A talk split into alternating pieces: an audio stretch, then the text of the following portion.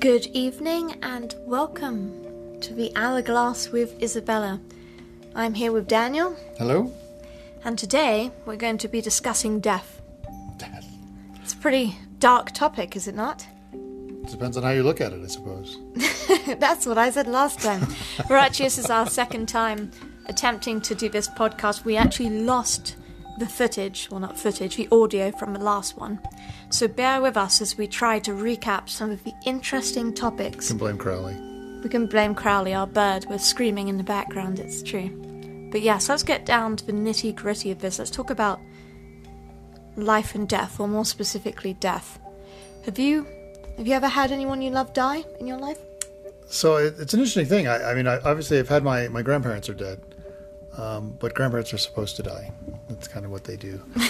It's Um, like the training wheels of death, is it not? You know, we had we had a good friend of ours die a couple of years ago, Chairman. Right, Chairman Meow, very good friend of ours actually. But for the most part, I've been spared having people, particularly close to me, die sort of unexpectedly Right. suddenly. I think that's a good thing. Well, is it? That's actually, let's talk about that. That's a good thing. I think exposure to death in this day and age is so much more limited than what it was, say, 100 years ago. 100 years ago in the Victorian era, if someone died, they wouldn't die in a hospital, you'd die in your own bed in a house, and then they'd hold what they called a wake for you. And so we were much close, much more closely connected to death. I, th- I think In a socially we have way. a we have a With the disconnect. we have a disconnect. It's not and it's not only a disconnect that we don't that we don't see it and it happens away. It hidden- hidden away. Hospitals. It happens, you know, and, and the bodies are taken care of and and mortuaries. Sometimes they're just cremated and you never see them at all. Um, but I think it's also as a, as a society we we seem to have a not necessarily even a, a fear of death, but but an obsession with somehow trying to avoid it and trying to Trying not to trying acknowledge to not to acknowledge it exactly. I think that's super interesting. So earlier, I hate to make you retell stories, but you told me a fascinating story about your grandmother. Oh yeah, so we, we death. yeah no, so we went uh, after my grandmother died. Actually, the there's an, actually another weird story that goes on right before this story. I was so my my grandparents lived in uh, Wichita Falls, Texas, and my my mother calls me on I don't know a Saturday something like that and says that you know your grandmother's dying. You know, would you like to come down? And it's a good. I mean, you've you've driven. It's a good eight hours It or is, something yeah. like that. And so I was going to get some sleep and then drive out in the morning, but for whatever reason I couldn't sleep. So I'm just like, oh, forget it. I'm just going to leave now. So I left at like 10 in the evening or something like that. Drove through the night. Um, you know, ended up falling asleep in the uh, on the wheel at the wheel uh, in the Panhandle of Texas, and I woke up in a ditch. Uh, facing this giant uh, sewer pipe, like this giant, like if it, if it hadn't been muddy, I'd be dead. You nearly died Yeah, I nearly died, and so I and so and so I so I, I woke up obviously in, Wow. in my car, uh, having you know gone, gone off the road and woke up in this ditch. Um, That's and, terrifying. uh, right? Exactly. That's a near-death A experience. near-death experience on the way to To death. to death, right? Well, I, yes. I, I remember that particularly because I actually came down to the funeral itself. It's a different grandmother. A different grandmother, second grandmother, yeah, second grandmother. I came down to a second grandmother's funeral, and she had an open casket That's right. Funeral. And that. I'd never seen. My mother really wanted you to look at her. she really Come see how beautiful she looked. She said, "Come see the makeup on her." And I had this personal opinion. I would rather. I'd never had the pleasure of meeting her, but I would have rather cherished and held on to the memory of her being alive, healthy, and happy than meeting a cadaver is as the only thing. And to me, you know, at that point, you're very much a, a shell Right. right? You you're no longer really there, and so when we have these open casket funerals, I think it's more to come to terms and be around death to acknowledge it. I mean, Right? I, I think I it's. think I think there, there's something. There's something good to it. I think Um, so too. You know, the idea of being able to acknowledge it. You only get so many moments in your life where you get to, you know, sort Experience of really that. experience it and consider it. Right, because it is a thing. It's funny.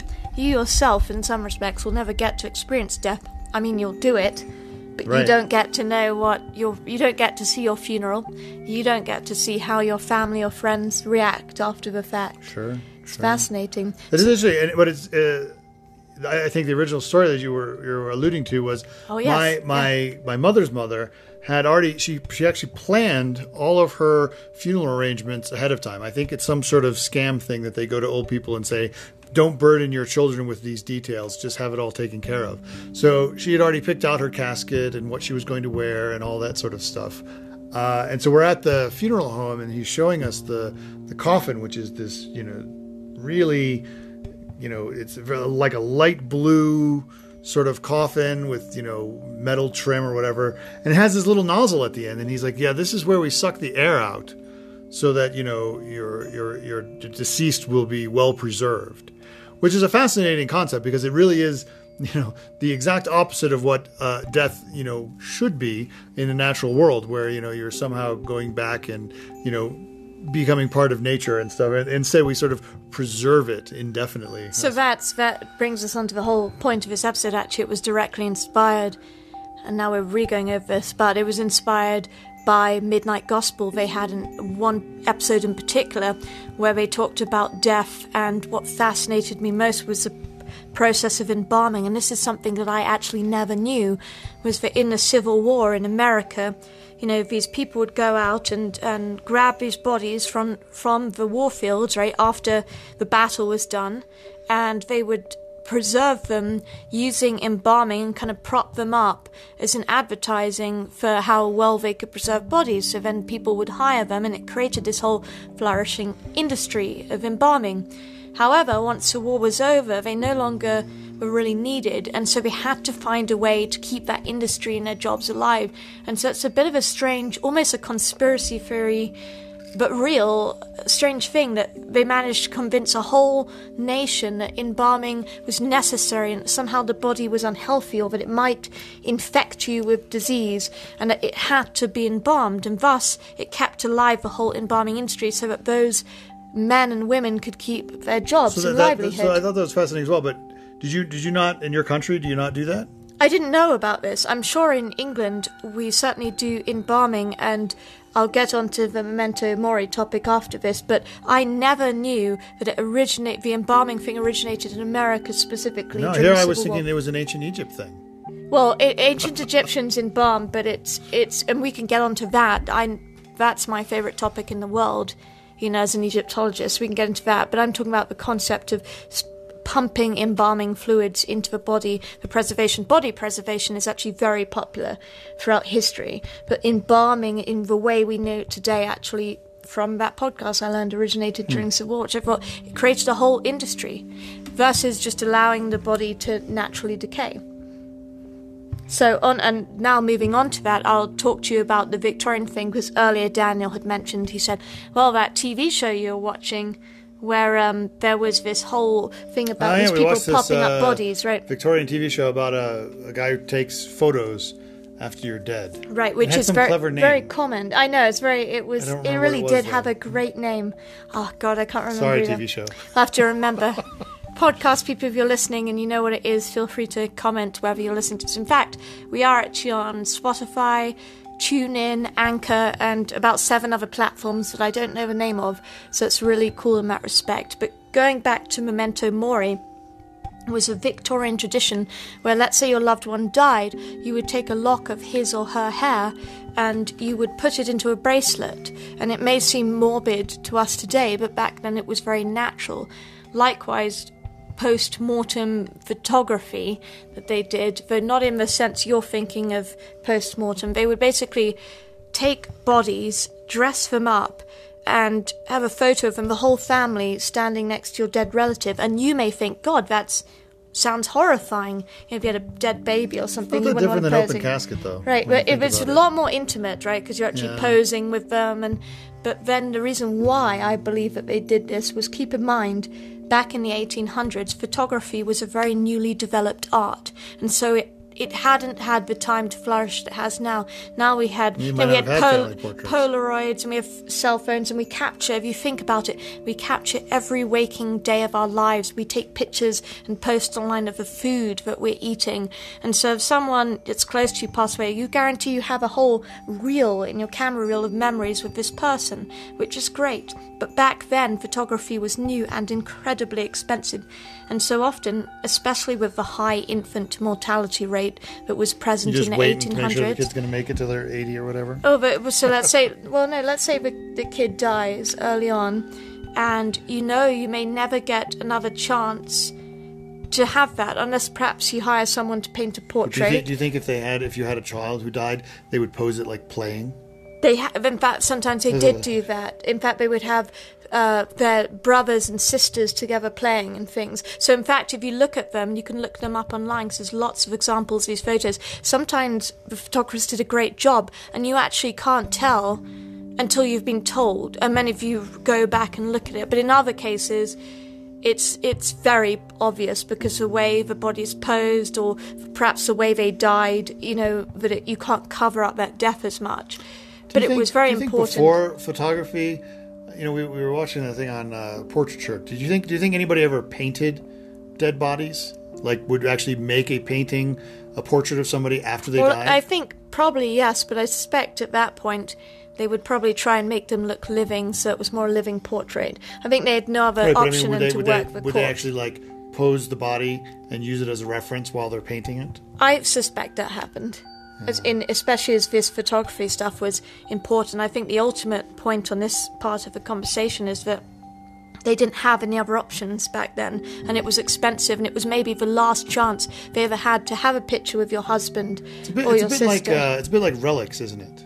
But I think we, we weren't so much out of touch with death in the Victorian era. There's such a high mortality rate that we weren't so afraid, and this will bring us back into ancient Egypt now. Ancient Egyptians were marvelous in the sense that they were not afraid of death. You'd go out, you'd go to dinner with your friends, and at the dinner table, you'd say, Well, how's your tomb coming along? Great, you know, I just got my new sarcophagus done and my paintings. How's your one coming along? They'd like amazing. And Egyptians actually obsessed in some respects and over focused on their death every day of their life, but to the point where it became normalized and, in fact, was no longer a feared thing but a celebrated thing.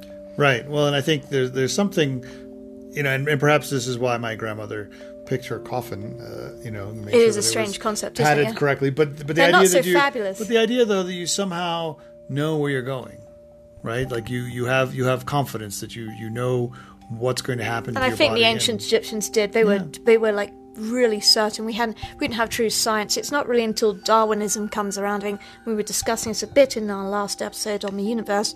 And people really start to, and you were right, they, they love religion and they still wanted to adopt that into their science. But it's really not until recently that we have atheism and the concept, but maybe, maybe there's nothing. Maybe this is, this is it, you know? Right.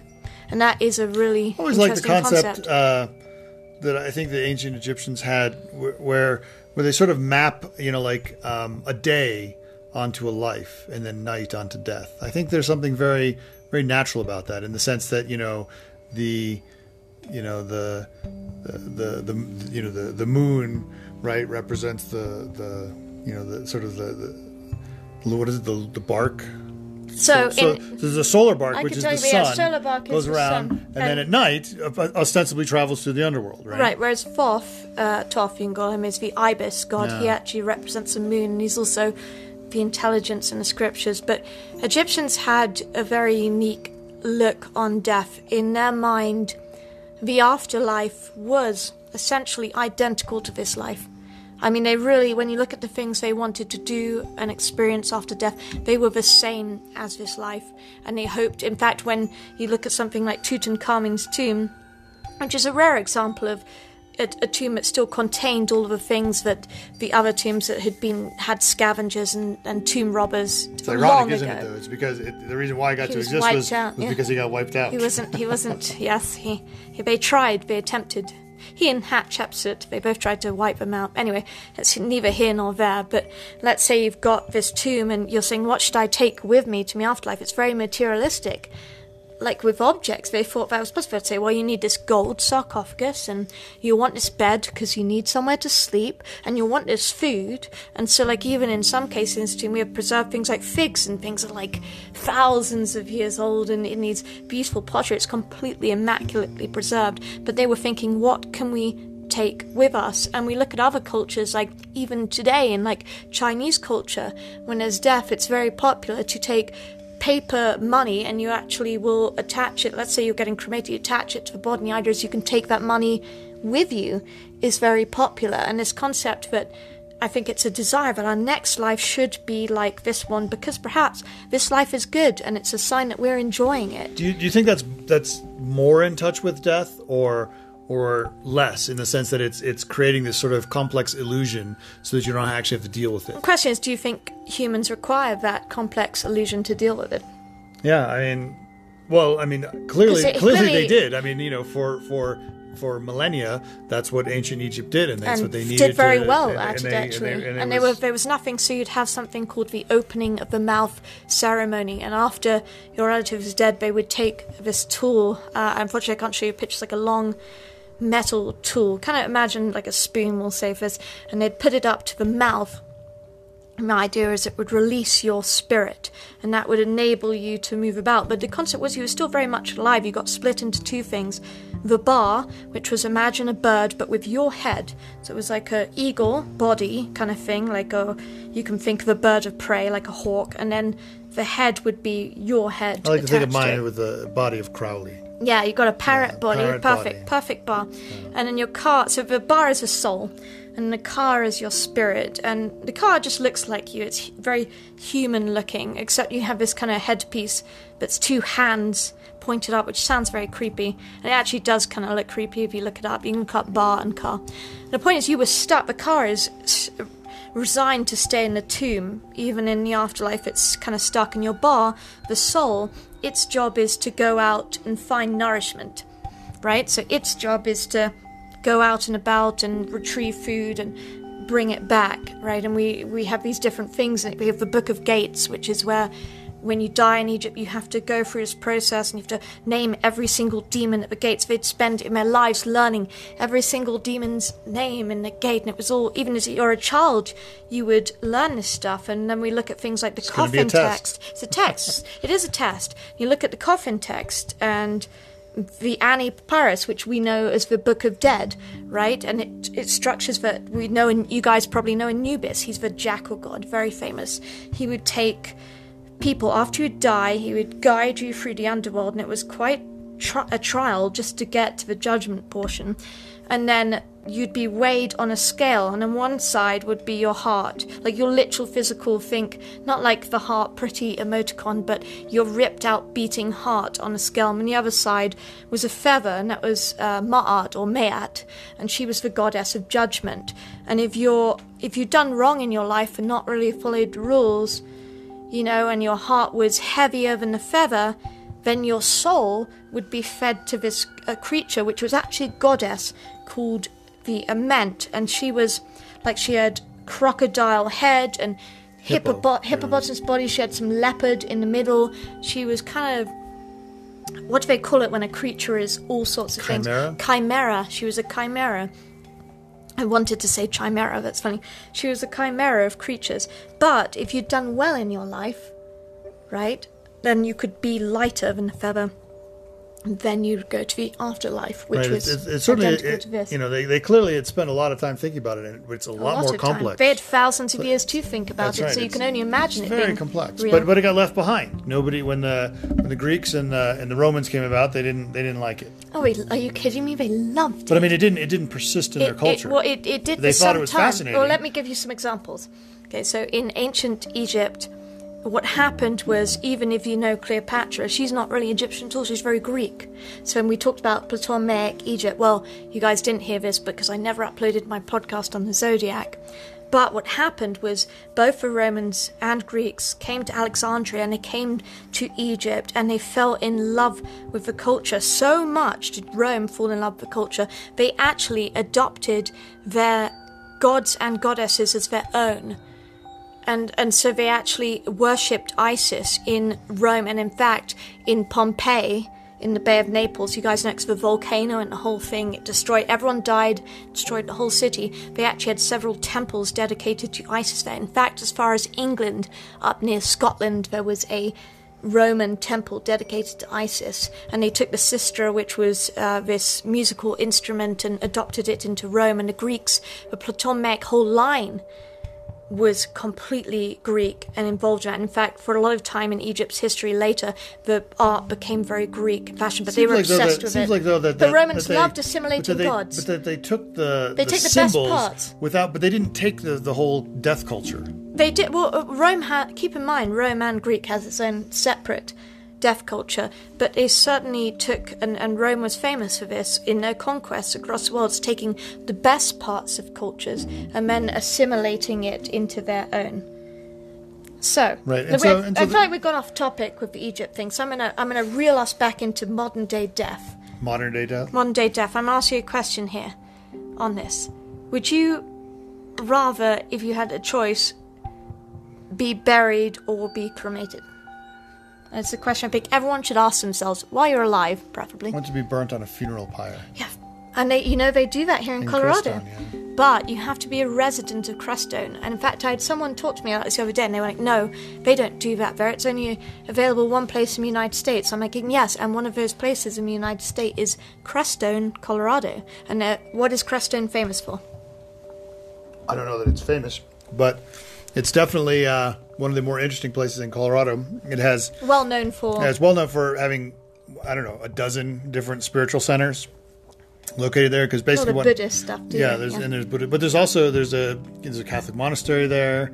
There's you know all sorts of uh, other retreats. Don't they offer some land thing where you can buy? Yeah, land so the deal was that they these people bought all the land and then they ended up. Well, I mean, the irony is they wanted to actually make a, a military industrial park. Like they Oh, thought. I'm they, so glad they didn't do they that. thought, they thought they were going to make like a Los Alamos sort of thing, and they were going to develop nuclear bombs and Wow. you know, advanced Such technology. a perfect opposite. it didn't work out for them, so they ended up deciding to to basically create a foundation to donate all this land to pretty much any uh, religious institution that wanted to, and apparently one of them wants to cremate, uh, which is beautiful. Which is beautiful because they don't allow it in most places. And I did look into it, but unfortunately, you must with the a flaming arrow. you must have be to a get the flaming arrow right. Yeah, well, you obviously you've seen Game of Thrones. You can't be that sod. And actually, wasn't he? actually- he's, from actually- Outlander. he's He's, actually- the evil exactly, sod in Outlander. Beautiful retribution there.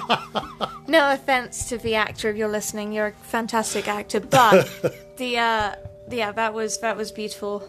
You know, karmic retribution That's for right. another TV show. That's right. So yeah, no, I, I don't know. I, I think about this a lot. I, you know, and, and a lot of it is, you know, you you you want to have. It's not for your benefit for any, No, but it's really But at the same time, you know, it's it's for the people that that you know and love, and and what do you think they would enjoy, and what do you think, you know, Right. So How, in my how, would, case, how would they? I don't know how you're going to do it, but you're going to have to have a whole Egyptian tomb, and Right. you know you're going to actually have to take my organs. It's going to be really difficult. Canopic jars. Canopic jars. Thank you. Yeah. Perfect. Okay, so let's let's get on to another topic I want to speak about today. It was and this was actually a topic suggested by one of our listeners and friends, Dorian Gray. If you're there, saying hello. He wanted us to discuss death doulas Or interview one, yeah. or interview one, which yeah. I would like to do as well as a separate episode. But for now, because we don't have a death doula on hand, we'll discuss it so that you guys at least have some idea of what it is and can learn about it. It's actually a very new movement. It's beginning to see a rise in popularity after the last few it's few a new movement, right? I mean, No, it- it's, very, it's, very after it's- it's- associations like INELDA began recently offering training for it for the first time ever. It is a brand new movement, has yeah, been but I stated. mean, but uh, so Doula. So let me give you. Let me tell you what a doula is first. Okay. Okay. So a doula refers to a childbirth coach, which has been around forever, right. right? But doulas aren't only available for when life begins anymore. They can help when life ends too. So they can also be called an end of life coach or end of life doula, but more commonly known as a death doula. Right. And the idea is because we don't normalize deaf in our culture, to now as we've had midwives, which are popular and well known in America, to now bring in midwives for deaf. So let's say that you know you you have someone in the home who is dying, or you're in a hospice situation, having someone there to talk you through that process and normalize it, I think, is important. And So it's not just caring for physical; it's caring for the emotional and spiritual needs of Right. the family and the patient. So in in uh, in in Tibet, they have the Tibetan Book of the Dead. Yes, I Uh, love and that. It, and it's very much this sort Beautiful of illustration. the sort of the sort of guide to to where you're going to go, you know, after you die. And they believe that you you can actually hear these. You can actually hear. And so they will talk to you after you've Oh, I died didn't know and, that, and walk and you guide through you it, for yeah. several days, And, and in I fact, um, when Aldous Huxley died, he actually had somebody whisper the Tibetan Book of the Dead to him. So I think that was something I would like as well. I think that would be cool. Yeah, I think that would be good. And this does bring us to an important point. It was brought up in the other podcast, but I think it is great as well. The woman who was talking on the show, she said, you know, if you're in a situation where, whether it's hospice or at home, and you know someone is terminally ill and they're going to pass away, and there's no question about it, and they pass away, it's not an emergency, and there's no need to immediately dial 911 or call the hospital or the mortician, etc. It's okay to spend time with a dead body. It's okay to process, and I think it helps Until they with the start more. oozing into the carpet. But yeah, agreed. But it's okay to spend a few hours, for real, processing that with a body. It's not gonna. They're not going anywhere, and they don't decompose immediately, right? Because rigor mortis sets in. It actually takes a bit of time for that to happen. So there's nothing wrong, and there's nothing illegal, for that matter, about spending time with a body, which I thought was fascinating because I always assumed until I watched that podcast and did research on it that you had to immediately. And if it's something like a murder or something, yes, you should it would be immediately. contagious. Yeah, but something because that's what we were taught from our, that whole goes back to a whole embalming Right. portion that we were talking about. But at the end of the day, death is fascinating, just as much as life. It is, and I, I mean, I guess you know, And just as I- I- I- natural it's not. It's not. A, it's not a uh, Completely uh, normal. a particularly novel observation that you know the way that you look at death affects the way that you look at life, and you know the the idea that you know if if you believe that you're going to be judged immediately after Which a you lot of people do. then then perhaps you you behave differently. You you make better choices, maybe Which is a, maybe, or, which is a or, good or thing. you know you know the idea that that okay you're going to be judged but if you seek forgiveness you know and and repent then then somehow that's okay too you know ends up being the the sort of the basic premise of the Catholic Church right, right, Which I think is taking fear of death and using it to turn it into something productive and good. and, and trying to and trying to use Yes, it to, which to shape your your because I think at the end of the day, everybody fears death, and to say, and here's what I always say: it's not that I fear death itself. I think it's fair to say a lot of us fear the pain and the process of dying, and they are two separate things. Dying is separate from death. Death is release and is as natural as being born, and is as n- the most normal thing you could imagine in the world but we fear the process because it we fear the unknown inherently. Her- uh, saying this because right now in front of me, do you see that deer? I see that deer Yeah, it was giant deer, beautiful let me- let me ask you a question. And you know what, Daniel? yes He's not a doe. He's the first buck we've seen. So he's Ah, got look at when they're babies, baby deers with these fuzzy antlers on them. There you go. And he's just it's the most i don't know if it's so our friend giovanni would always say you know he would talk about spirit animals. If you see an animal it's a sign. I know, it's an and there's this them to be a very yeah there's this very young but we've not seen a single buck. There's this very young stag almost bambi like you know it's coming with these fuzzy antlers. And he's just very calmly right in front of us eating the grass. And i think that's the perfect place to leave this particular topic because he is the beginning of life and all the beauty that's there I, I wanted to talk about Yes. Yeah, go go for it. This is there is no death is not finite. Infinite. Once upon a time, I went to go see this this film in Boulder, at uh, and it was like in a classroom sort of setting, and, Okay. and it was a film, and it was called Timothy Leary's Dead.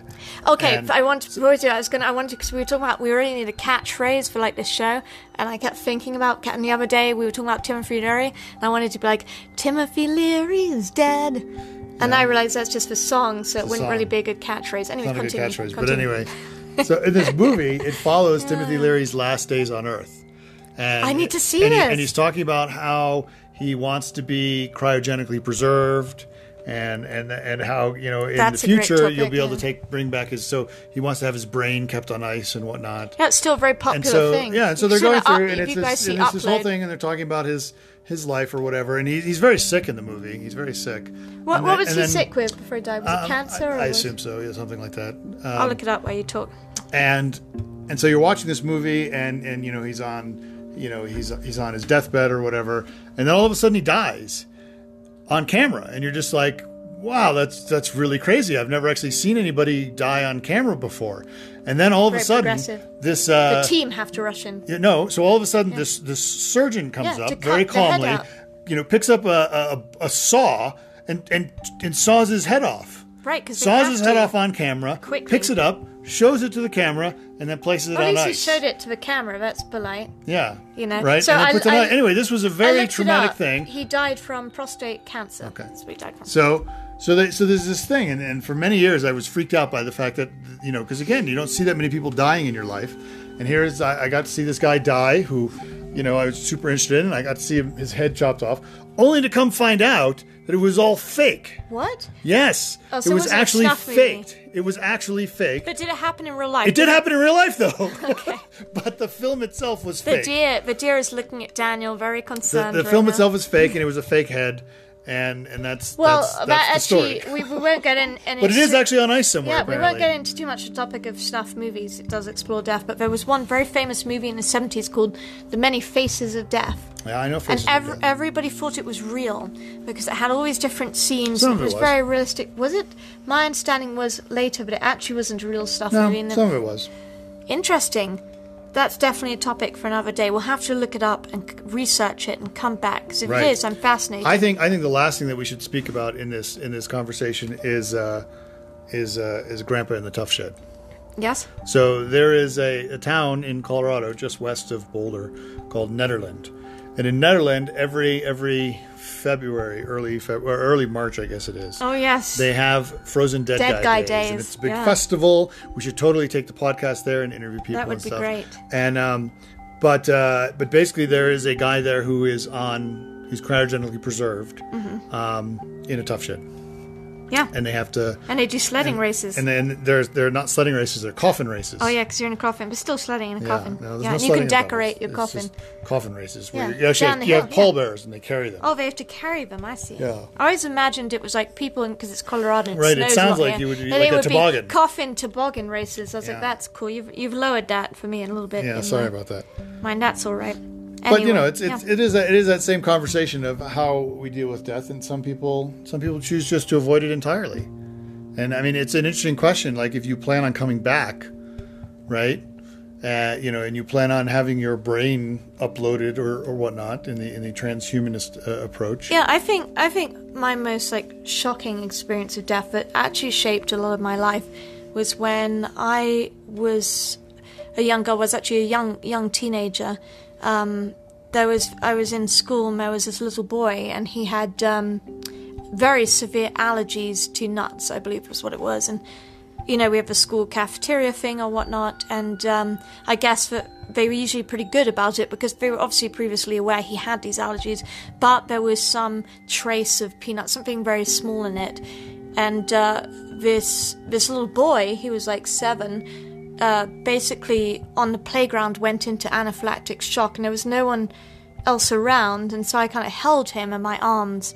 And the nurse from school came running over, and she immediately realized he was in anaphylaxis, anaphylactic shock. And I didn't know what that was at the time or anything about it, but she said, You keep holding him. And she ran off screaming, EpiPen, EpiPen. And nobody had one. And at this time, they didn't even have any in a nurse's office or anything. And so the paramedics arrived rapidly, pulled him away, and by that point, he was already long dead. And it was just the strangest experience of my life, you know, to kind of have someone who's so young and full of life so rapidly, quickly deteriorate, and then they're gone.